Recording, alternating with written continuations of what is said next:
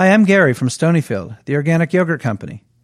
Since 1993, we've given 10% of our profits to efforts that help protect and restore the earth, from supporting organic farmers to funding glacier research education. Learn more at stonyfield.com. We're proud to support Living on Earth and hope you will too. Donate at loe.org. From Public Radio International, it's Living on Earth.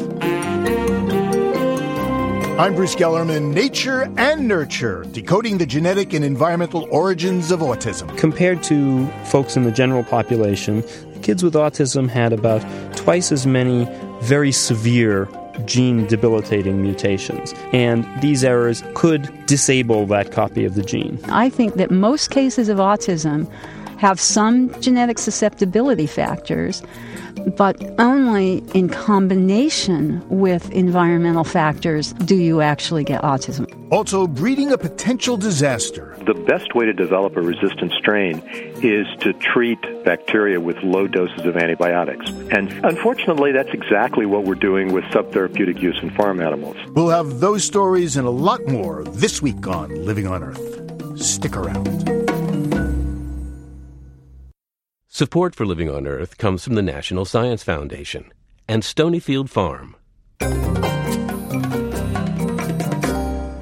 From the Jennifer and Ted Stanley studios in Somerville, Massachusetts, it's Living on Earth. I'm Bruce Gellerman. According to the latest figures from the Centers for Disease Control and Prevention, in the United States, one child in 88 has autism. The incidence has been rising steadily and rapidly, up 80% in just a decade baffling researchers who have long believed that genetics play an important role in autism. But they lacked hard evidence until now.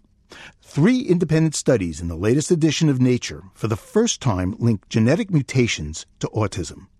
Professor Mark Daly is lead author of one of the studies. He's chief of analytic and translational genetics at Massachusetts General Hospital. The types of studies that we're doing now are things that really weren't even possible two to three years ago. So they've been made possible by remarkable advances in our ability to sequence the human genome. So in this particular case, we sequenced the genomes of kids with autism and their parents. And we were targeting a very specific type of mutation, that is, mutations that arise spontaneously and we were able to detect in each of the kids with autism whether or not they had specific mutations. A mutation, basically a misspelling in the DNA. Exactly, exactly. So this is, you know, all of your 3 billion letters of DNA are inherited from your parents. Occasionally there's a spelling error. And these errors, if they occur in an important protein coding gene, could disable that copy of the gene. So, what did you find specifically? So we found that compared to folks in the general population, the kids with autism had about twice as many very severe gene debilitating mutations. And these are still very, very rare events. The vast majority of, of individuals and the majority of kids with autism don't have these specific mutations. But the fact that there were more of them in the kids with autism allowed us to pinpoint very confidently a small number of genes as genuine risk factors for autism. Autism is considered a spectrum of disorders. Yes. What percentage of autism do you think the genes and the mutations that you've found do you think are responsible for autism? Probably just about 1% from these particular genes. So we've identified in these studies three or four genes that have highly confident statistical evidence behind them. These mutations, while they're very severe, are found only in about 1% of the kids that we've studied. And you know that that leads us to extrapolate in a way that's you know consistent with previous studies that there are actually hundreds of genes that contribute to autism risk. Can you test for this genetic mutation? There's not a clinical test that's been developed yet. I think with some subsequent follow on studies, these tests can ultimately evolve into additional diagnostics. You're a geneticist? Yes. Nature, nurture. When it comes to autism, what percentage do you think is genetic and what do you think is environmental? It's not an easy question to give a single answer to. I think it's clear that, you know, uh, genes by itself do not cause autism in the way that a single gene causes Huntington's disease or cystic fibrosis. Now, it's hard at this point of our evolution in genetics, since we've discovered only a small fraction of the responsible genes, but that doesn't preclude the potential for very, very important environmental factors from also contributing to a, a large majority of cases. But ultimately, both of those lines of research, the genetics will be discovering more and more risk factors, the epidemiology will get more and more confident observations of risk factors, and these two things will then begin to fit together in a much more sensible whole picture. Professor Daly, thank you so much for coming in. Hey, it's been a pleasure to be here, Bruce. Thank you. Mark Daly is Chief of Analytic and Translational Genetics at the Massachusetts General Hospital. Well, it's taken decades and billions of dollars to find these first genetic links to autism, but the research only explains a small number of cases. Dr. Irva Hertz Picciotto is investigating possible environmental causes. She's principal investigator at the UC Davis Center for Childhood Autism Risks from Genetics and the Environment, or CHARGE. Dr. Hertz Picciotto says research into autism and the environment needs more attention. You know, I think people are starting to wake up that the genetics is not giving us the answers that were promised. And in fact, the money has been probably somewhere around 20 to 1 going to genetics versus what's been going to environment. So I think the small amount of money that's been invested in the investigation of environmental factors is starting to really pay off.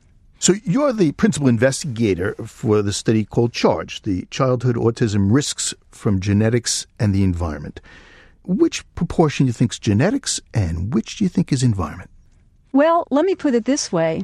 I think that it's mostly both. I think that most cases of autism have some genetic susceptibility factors, but that those susceptibility factors are not enough to actually cause outright autism by themselves. That only in combination with environmental factors uh, do you actually get autism. Well, let's look at some of those environmental factors that you studied in this 10 year long study that you've got, and it's ongoing. Okay, well, we, we have a few findings I think are quite important. One of them was that women who reported that they took their prenatal vitamin supplements before they actually conceived, those women appeared to be at almost a 40% reduced risk of having a child who later developed autism. What's in the vitamins do you think that's maybe preventative here? Well, it may be the folic acid, which is the amount that you get from diet is much less than those prenatal supplements, not the regular multivitamins. These are the specifically prenatal supplements that have 800 uh, milligrams. And that dose may be what is needed at that time period in development, or at least for some women. What we also saw in that study was that the risk was modified by either the mother's or the child's genes that pertained to the metabolism of folic acid. So if they had a high risk or inefficient metabolism of the folic acid, then they were at substantially higher risk. So, mother's prenatal nutrition, what's another environmental factor you studied? We took a look at the exposure to air pollution, and the way we approached it was we looked at where the homes were, where the mom resided at the time of her pregnancy, and we linked that to the roadway system in California. And then we said, where's the closest freeway to that woman's house? And if she lived within 300 meters, approximately a quarter of a mile, of a freeway, there was a higher risk that her child would develop autism.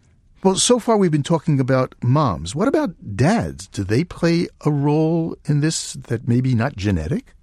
Well, there is belief that dads could play a role for sure. Um, we looked at the occupations of uh, actually both moms and dads, and we did find that uh, exposure to solvents may be associated with a higher risk for autism. And so there are a lot of chemicals out there that uh, have potential neurotoxicity. Pesticides, I will cite because pesticides are designed to damage the nervous system in some lower species. You know, it might be rats and gophers or it might be insects, but there is no systematic testing starting in the prenatal gestational period to look at neurodevelopment. And that's the critical question here. So we don't have a system to protect us from chemicals that get introduced. Dr. Irva Hertz Picciotto studies autism and the environment at UC Davis.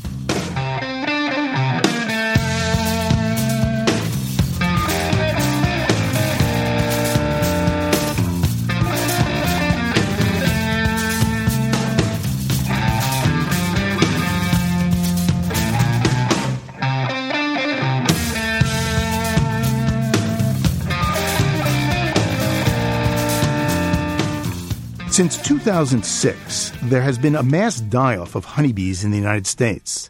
The same thing was seen in Europe going back to the 1990s. And while the die off has a name, colony collapse disorder, the cause has puzzled scientists. But there have been clues that one of the world's most commonly used pesticides plays a role in the destruction of up to 90% of honeybee hives. Alex Lu, a professor of environmental exposure biology at Harvard University, conducted a series of field experiments using the popular pesticide imidacloprid. Like commercial beekeepers who feed their colonies with high fructose corn syrup, Professor Lu dosed his experimental hives with corn syrup laced with minute amounts of the pesticide. He says it's the imidacloprid given over time that's causing colony collapse disorder. We found that this pesticide called imidacloprid is capable of collapsing honeybee colony in a sublethal dose manner. So it's basically the smoking gun. It is because the study design that we uh, that we created uh, eliminate other possible risk factors. We found 15 out of the 16 pesticide treated hive collapse, whereas control hive remained alive except for one 94% of the experimental colonies fed high fructose corn syrup laced with sublethal doses of imidacloprid over time died. Professor Lu says the onset of colony collapse disorder coincides with the introduction of the pesticide in the U.S. and Europe. He says it's the chemical residue found in corn syrup produced using genetically modified plants that's killing bees. Besides corn, imidacloprid is sprayed on 140 food crops, including potatoes and rice and is commonly found in pet flea collars. The U.S. EPA is an ongoing study. Professor Lu's results are published in the latest edition of the Bulletin of Insectology.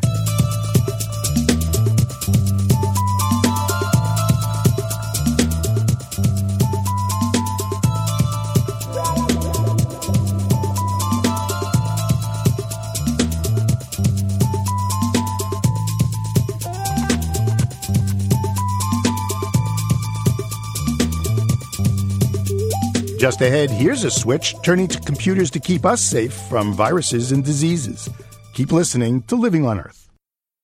It's Living on Earth. I'm Bruce Gellerman. Coming up, too much of a good thing down on the farm can make you sick at home. But first, this note on emerging science from Mary Bates. Listen, it sounds like a twittering bird, but it's actually a mouse. Researchers at the University of Veterinary Medicine in Vienna analyzed the sounds made by male house mice. They found that the males sing complex ultrasonic songs to send messages to females. The scientists recorded and lowered the pitch of the songs to make them audible to human ears. They then analyzed parameters like duration and frequency. They discovered male house mice courtship songs contain signatures that set the singer apart from other males. The songs of siblings were more similar than the songs of unrelated males. So a female mouse can tell if an interested male is related to her, which could help avoid inbreeding. House mice calls are very different from those of inbred laboratory mice. Male house mice sing songs with more syllables and in higher frequency ranges than their laboratory cousins. This suggests a genetic component to mouse song, just as there is in bird song. Mouse song might share other characteristics of bird song, in some bird species, the males with the most complex songs attract the most mates. Next, researchers want to test female mice to see what musical flourishes they prefer. Mice appear to be simple, squeaky animals until scientists figured out how to listen to them. It turns out, mice live in a world alive with the sound of music. That's this week's note on emerging science. I'm Mary Bates. Penicillin has saved more lives than any other single drug. The world's first antibiotic was discovered in 1928, but it wasn't until the 1940s on the battlefields of World War II that penicillin was first used widely to treat infections. Gangrene, from which millions have perished in past wars, has been conquered by the miracle of penicillin. Scientists are manufacturing this wonder drug in enormous quantities to meet the demands of the Allied armies on every front. Over the years, scientists have created many different antibiotics, but it's been an ongoing war between the powerful drugs and bacteria that can evolve and become resistant. And one of the main battlefields today, farms, where antibiotics are routinely fed to animals. Living on Earth's Jessica Ilyse Kurn reports. In 1951, the Food and Drug Administration approved the use of antibiotics in animals after seeing how effective the drugs were in treating human infections. But by the 1970s, the agency started to worry about bacteria resistance and decided to halt the drug's non medical use. The more you use antibiotics, the more antibiotic resistance is likely to occur. And almost 80% of antibiotics used in the U.S. are used on livestock. That's Avinash Kar, a lawyer with the Natural Resources Defense Council.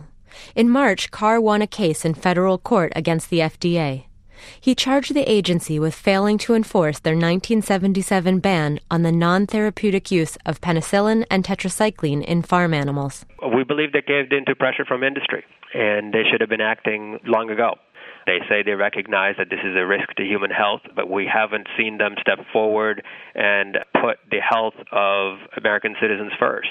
Antibiotics are given to farm animals to treat illnesses, much like in humans. But it's the non medical uses that the NRDC says are the problem. When farmers put antibiotics in feed and water to keep diseases at bay and to make animals grow larger faster they're designed to save lives and not uh, fatten pigs and chickens, and yet we're using more antibiotics on healthy farm animals than on sick people. You're not treating a disease, but basically trying to compensate for crowded and unsanitary conditions. On industrial farms, animals can live by the hundreds, often thousands. In such crowded conditions, if one chicken gets sick, there's a high chance illness will spread.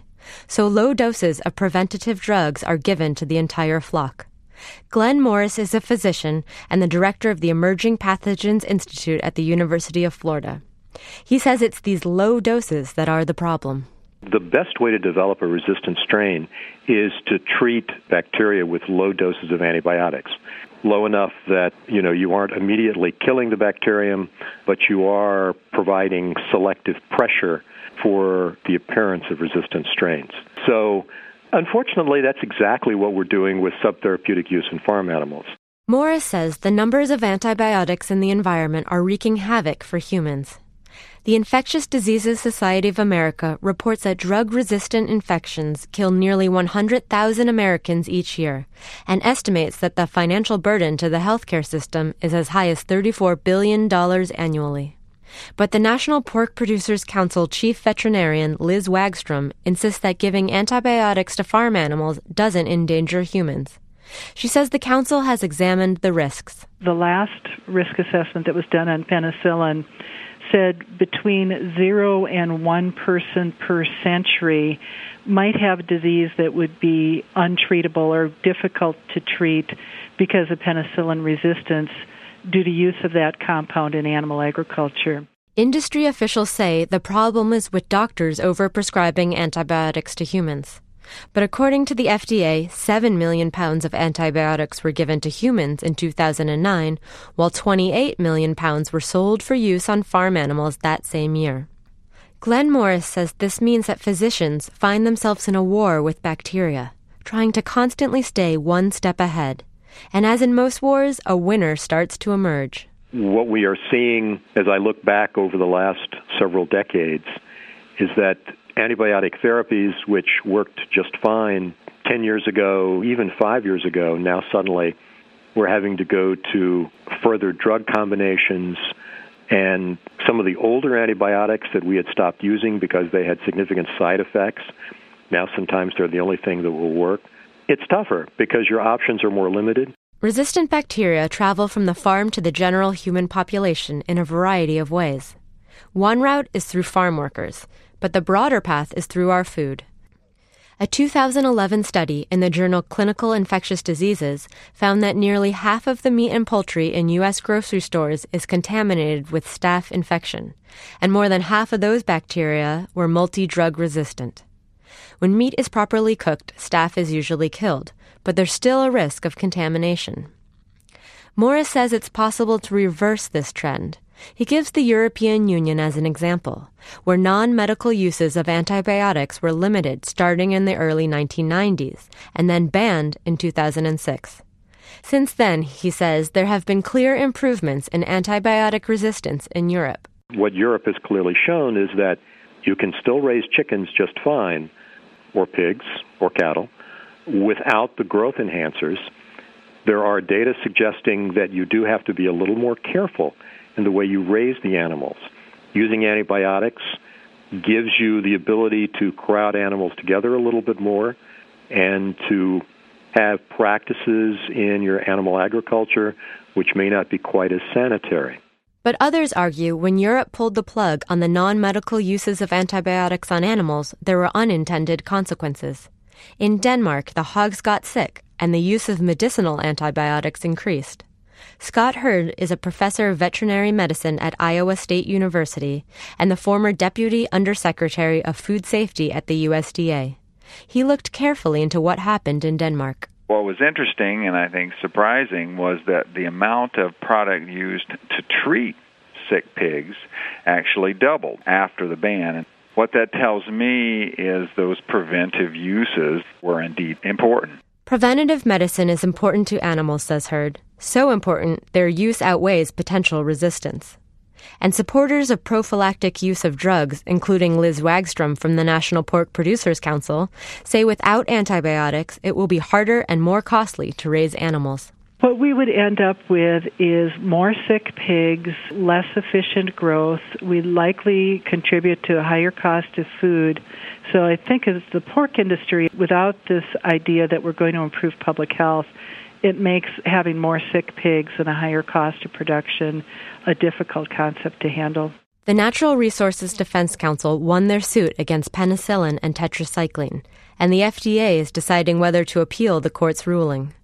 But as farmers turn to other antibiotics, the NRDC is not far behind in filing additional suits. In a second brief, the organization has asked the FDA to limit all non therapeutic drugs on animals. A ruling is expected in the next few weeks. For Living on Earth, I'm Jessica Ilyse Kurn. Scientists now have a new weapon in the ongoing war between evolving bacteria and antibiotic drugs. It's virtual reality. In computer games, the simulated environments put you in the midst of imaginary worlds. At Virginia Tech, researchers have created a computer model to help health officials tackle pandemics in the real world. Reporter Prachi Patel toured the place where virtual reality and real threat meet and has our story as part of the IEEE Spectrum program responding to disasters from prediction to recovery. In 1976, a swine flu virus infected military recruits in Fort Dix, New Jersey. One man died, but the bug never spread beyond the base. It just disappeared on its own. Fast forward 33 years. The World Health Organization has declared a swine flu pandemic as the disease continues to spread around the world. The 2009 H1N1 virus was completely different. It tore around the globe, infecting 61 million people and killing 12,000. Viruses and bacteria are notoriously hard to predict. So, how do you tackle a pandemic? Well, one way to understand how a disease could spread is to computerize the situation and see what happens with an artificial population. During the 2009 H1N1 outbreak, U.S. health officials used a computer model built by researchers at Virginia Tech. The model is called EpiSimdemics. Think of it as an artificial America built inside a supercomputer. Christopher Barrett is one of the project's leaders. EpiSimdemics provides a way to generate a real world social network from detailed modeling of individual activities, and um, you can um, spread a disease over those individuals that are interacting in that network. First, the researchers built a synthetic population.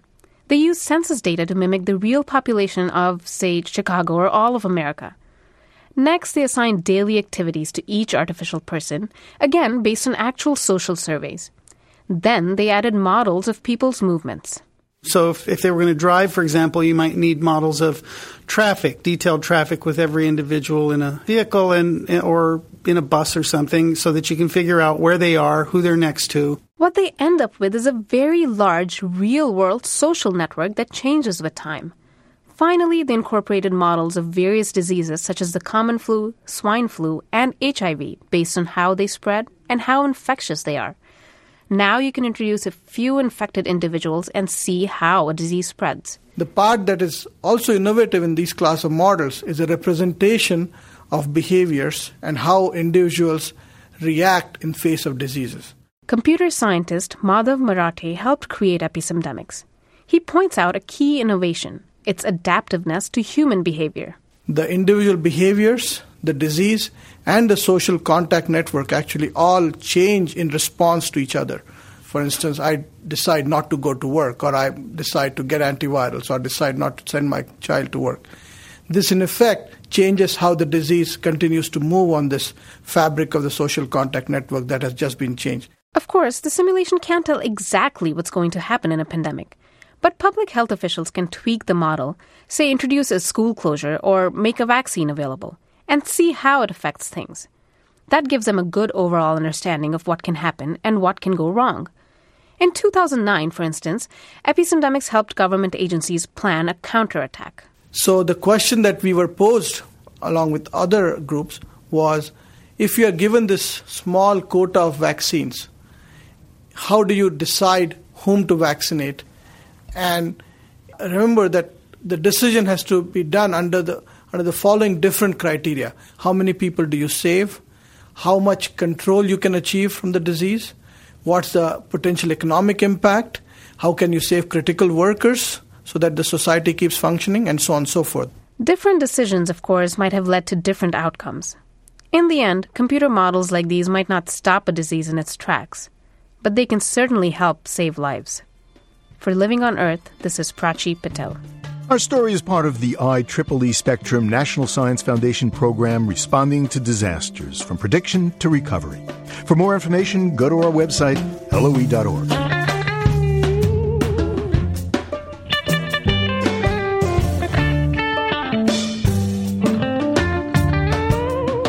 The month of April is many things. Poet T.S. Eliot termed it the cruelest month and it is, after all, tax time. But in April, we also celebrate Earth Day. That would be on the 22nd, and Poetry Month. To mark both planet and poetry during April, we have a series of offerings. Here's our first. I'm Janice Harrington. Something that I heard um, many years ago, which struck me, was someone who said, We never see a tree. You might see an oak, you might see a willow, but no one has seen a tree. And it made me realize how I go through a day looking at things as classes of objects rather than as specific entities. And there's another marvelous um, saying from the Luba people of Africa it's a grave offense to them if you do not greet them when you see them because to do so is to say that they are ghost. And so when I go through the world or in my writing, I'm trying to greet what's around me through that specificity, through their name, so that they exist. And if they exist, if nature exists, I exist. What there was pine, catalpa, pin oak, persimmon, but not tree. Hummingbird, hoot owl, martin, crow, but not bird. Cannas, honeysuckle, coxcomb, rose, but not flower. Wood smoke, corn, dust, outhouse, but not stench.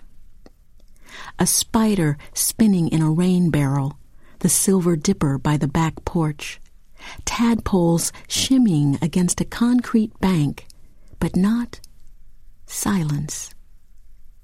A cotton row, a bucket lowered into a well, a red dirt road, a winging crow, but not distance.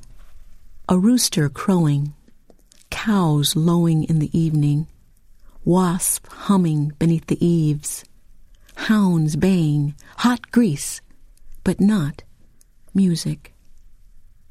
My mother running away at 15. My grandmother lifting a truck to save a life. An uncle at Pearl Harbor. Webster sitting at the back of the bus when he looked as white as they did. But not stories. The entrails of a slaughtered sow. The child born with a goat's face. The cousin laid on a railroad track. The fire that burned it all, but not death.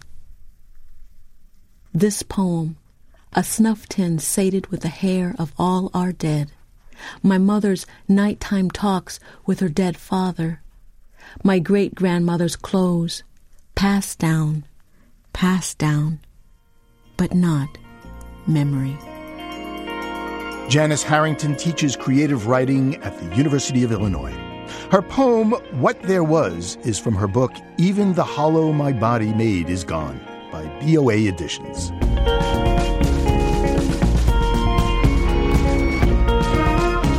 Coming up, two very different journeys into the Amazon jungle.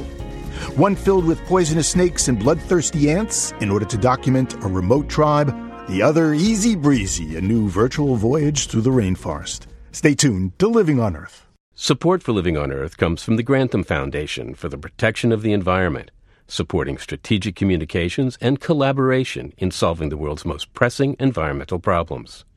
The Gordon and Betty Moore Foundation, and Gilman Ordway for coverage of conservation and environmental change. This is Living on Earth on PRI, Public Radio International. It's Living on Earth. I'm Bruce Gellerman. The Amazon is the world's largest and biologically richest rainforest. It covers an area nearly the size of the continental United States and spans nine South American countries.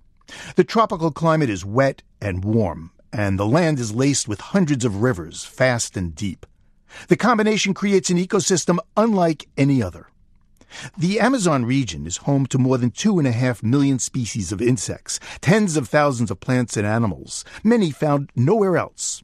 It's a veritable Noah's Ark. For people, too. Archaeologists say people have lived in the Amazon for more than 11,000 years. After the Portuguese conquered the land in the 16th century, many indigenous people died from old world diseases or were killed by the invaders. But some tribes deep in the rainforest remain undiscovered and unconquered.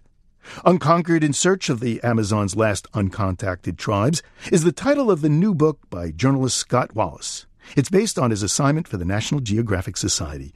And Scott, welcome to Living on Earth. Thank you very much. It's a real pleasure to be here.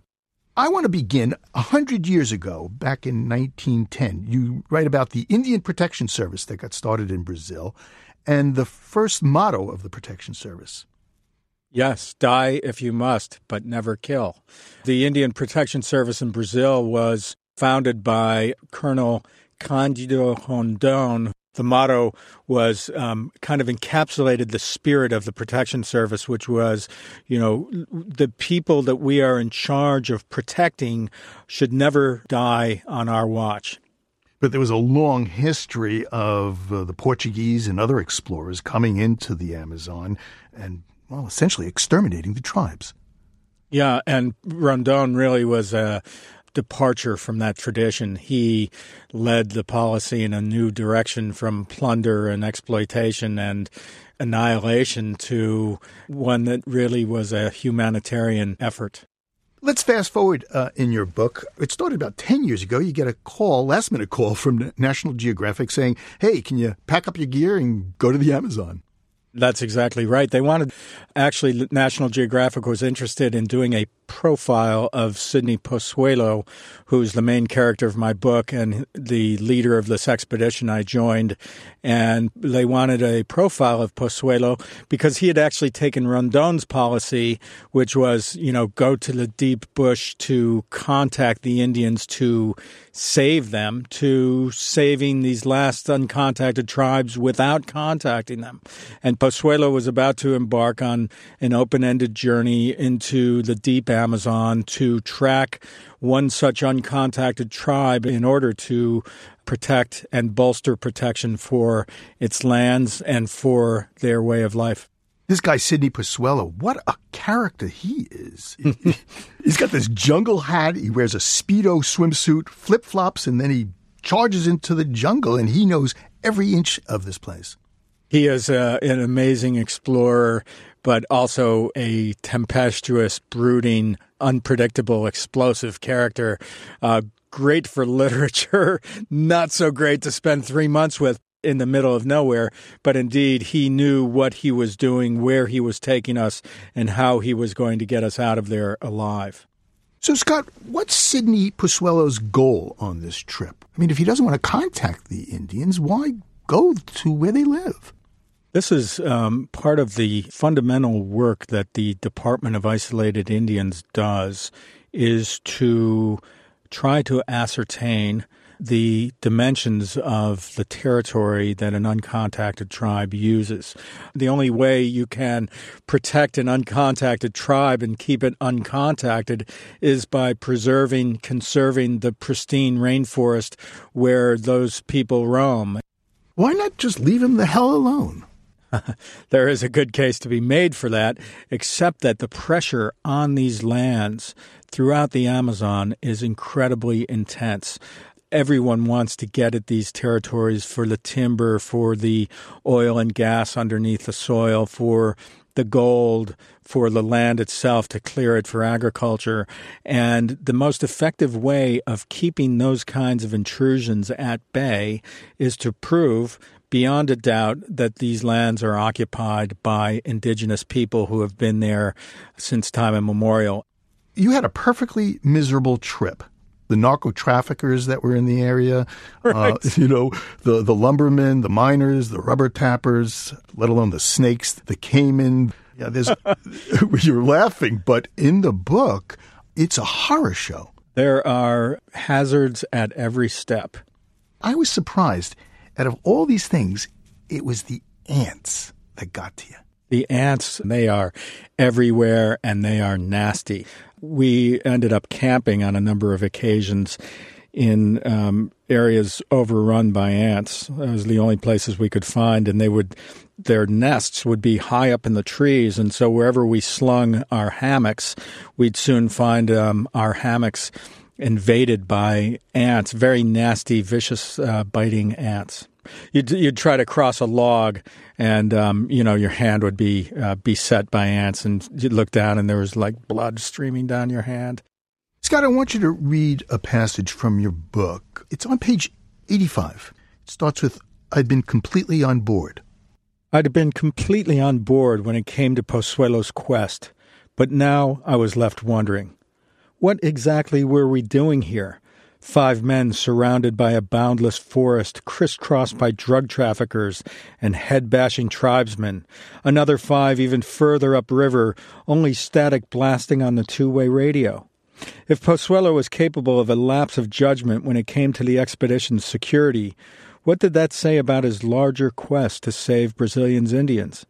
Was he, as some critics alleged, attempting to play God with the indigents, harboring them in a kind of exotic theme park for his own gratification, while denying them the benefits of modern life?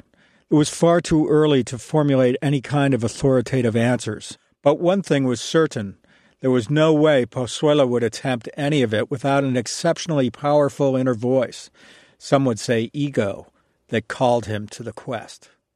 And you follow this guy three months into the jungle. Yeah. Yeah, and uh, you know, insanely, but uh, yeah, he was um, he was the guy to follow, and he brings you out alive.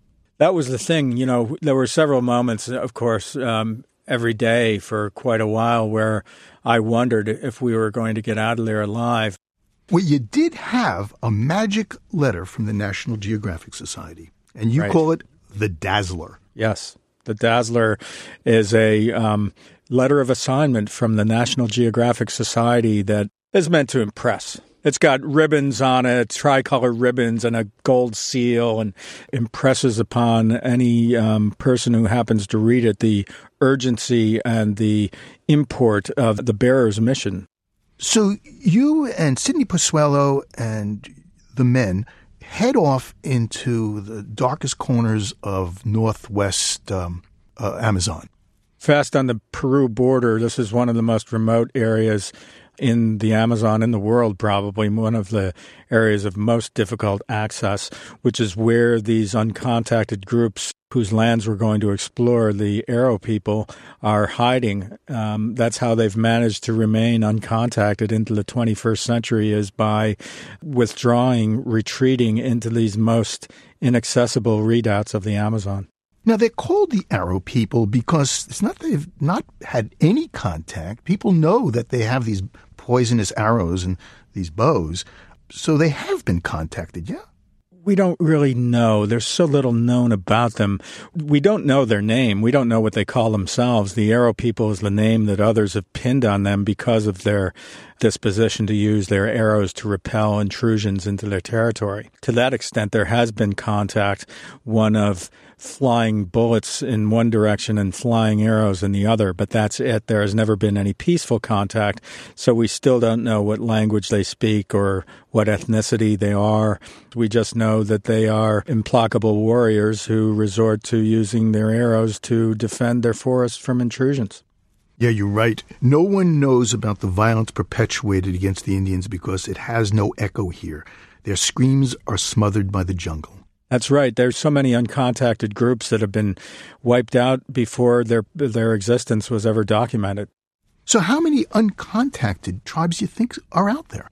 So all told, maybe somewhere around 40 to 60 uncontacted groups in the Amazon. And so part of the quest here is to document their existence, hopefully for the purpose of perpetuating their existence. Scott Wallace's new book is called The Unconquered In Search of the Amazon's Last Uncontacted Tribes. Well, Scott, thank you very much. It's a terrific book. Thank you very much. It's been a real pleasure speaking with you. A few years back, I traveled through the Amazon, trekking through the forest and traveling by boat along muddy tributaries. It was amazing. And while I didn't encounter bloodthirsty ants, deadly snakes, or poisonous arrows, I did nearly get eaten alive by some unseen insects. But for those of you who want to experience the vast Amazon rainforest but prefer your adventures from an armchair perspective, pull up a seat, relax, and click on the latest offering from Google Maps. Karin Tuxen Bettman is a geodata strategist at the Internet Search Company and project lead for Google Street View in the Amazon. Karin, welcome to Living on Earth. Thanks for having me, Bruce. So, how does this work? Well, if you go to Google Maps at maps.google.com and you scroll into the Amazon basin, zoom in to the state of Amazonas, then you can drag the little Street View pegman onto the map, um, onto the Rio Negro or to one of several communities where we collected Street View data or one of the forest trails. And once you're there, you can click forward in the panorama, you can click backwards, you can click up, click down, and move all around and explore the forest, explore the river, and walk around the five communities that we collected data. Okay, well, I'm on the site and I'm clicking and I, oh, that's cool. I'm at uh, the trail entrance to Amazon rainforest.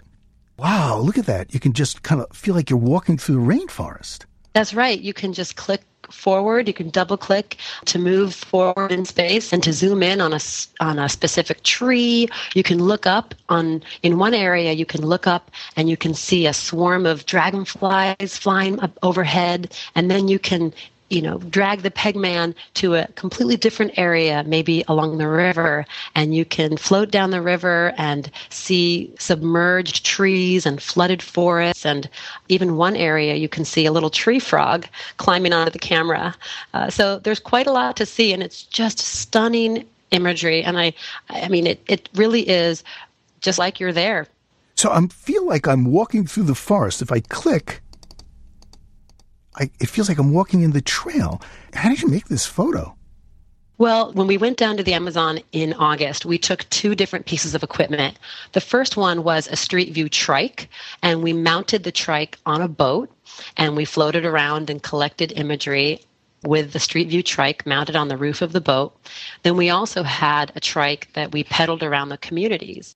When you say trike, you mean a, a tricycle? That's right The Street View trike was created to take Street View to places with no roads. But for the forest trail, we actually used a different equipment.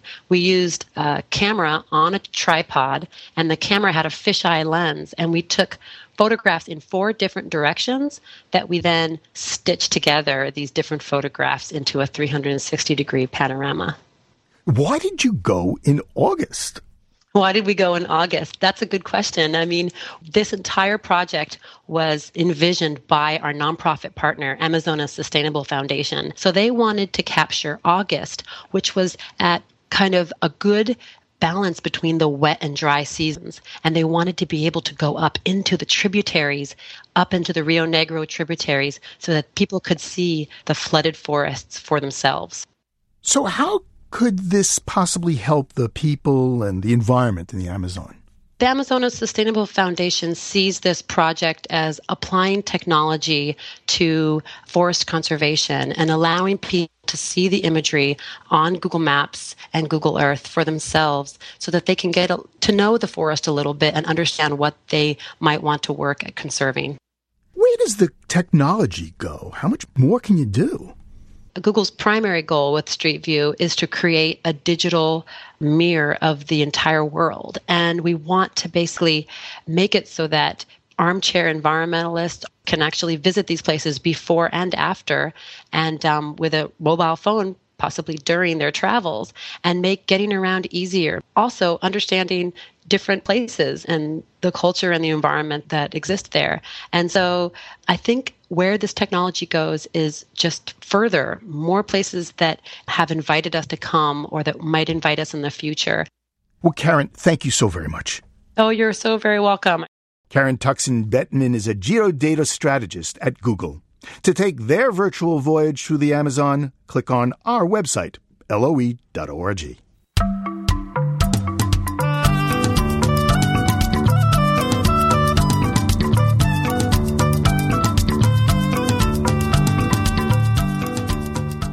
Splish splash, they're taking a bath. Migrating birds take a quick dip at the watering holes in south central Nebraska, and then they'll continue to wing it along the Central Flyway. BirdNote's Michael Stein has more. For 20,000 years, spring rains and melting snow have filled the playas of the rainwater basin of south central Nebraska. Carved by glacial winds at the end of the last ice age, the playas are shallow depressions the warmth of spring fills with abundant life. As winter ends, 10 million waterfowl rest and feed here before continuing north. The seasonal wetlands of the rainwater basin form a 150 mile wide funnel for waterbirds migrating from the Gulf Coast and point south to northern breeding grounds. The basin is the narrowest neck of the great migratory route we call the Central Flyway. In recent years, the number of snow geese stopping in the region during spring has risen dramatically to more than 3 million birds. A third of North America's northern pintails rely on the food rich habitat here. Shorebirds of 27 species use the wetlands. So do half a million sandhill cranes. Fat reserves acquired during their stay here can mean the difference between success and failure in nesting. No other stopover between wintering and nesting grounds can replace the combination of wetlands and grain fields found in the rainwater basin. I'm Michael Stein. And for some photos of the migrating birds in our BirdNote, hop on over to our website, loe.org.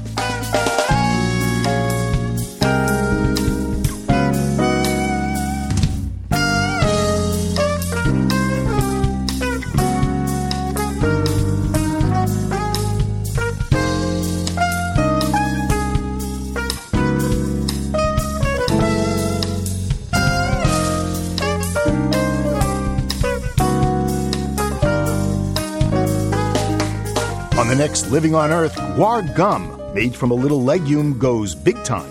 You know, every home in the U.S. is going to have guar in some form or fashion in the pantry or in the refrigerator up on the shelf. And it's also used by the ton in hydraulic fracturing. The guar gum bubble next time on Living on Earth. We leave you this week in a rusting relic from World War II. Winds howl through a hangar at Wendover Airfield in Utah's Great Salt Lake Desert. The windows are smashed, the walls rusted. Once the hangar was home to the Enola Gay, the B 29 bomber that dropped the first atomic bomb on Japan. And by the way, the Enola Gay hangar is now being restored thanks to a Save America's Treasure grant from the National Park Service.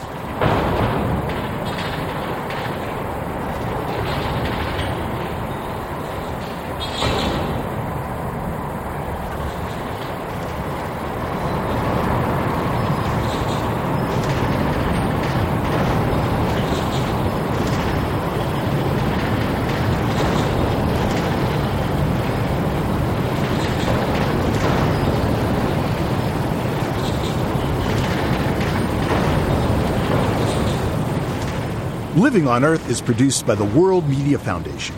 Our crew includes Bobby Bascomb, Eileen Bolinsky, Ingrid Lobet, Helen Palmer, and Ike Sriskandarajah, with help from Megan Miner, Gabriella Romano, and Sammy Souza. Our interns are Mary Bates and Sophie Golden. Jeff Turton is our technical director. Allison Lirish Dean composed our themes. You can find us anytime at loe.org. And don't forget our Facebook page. It's PRI's Living on Earth. And you can follow us on Twitter at Living on Earth. That's just one word. Steve Curwood is our executive producer. I'm Bruce Gellerman. Thanks for listening. Funding for Living on Earth comes from the National Science Foundation, supporting coverage of emerging science, and Stonyfield Farm, organic yogurt and smoothies. Stonyfield invites you to just eat organic for a day. Details at justeatorganic.com. Support also comes from you, our listeners, the Go Forward Fund, and Pax World Mutual and Exchange Traded Funds, integrating environmental, social, and governance factors into investment analysis and decision making. On the web at paxworld.com. Pax World for tomorrow. PRI, Public Radio International.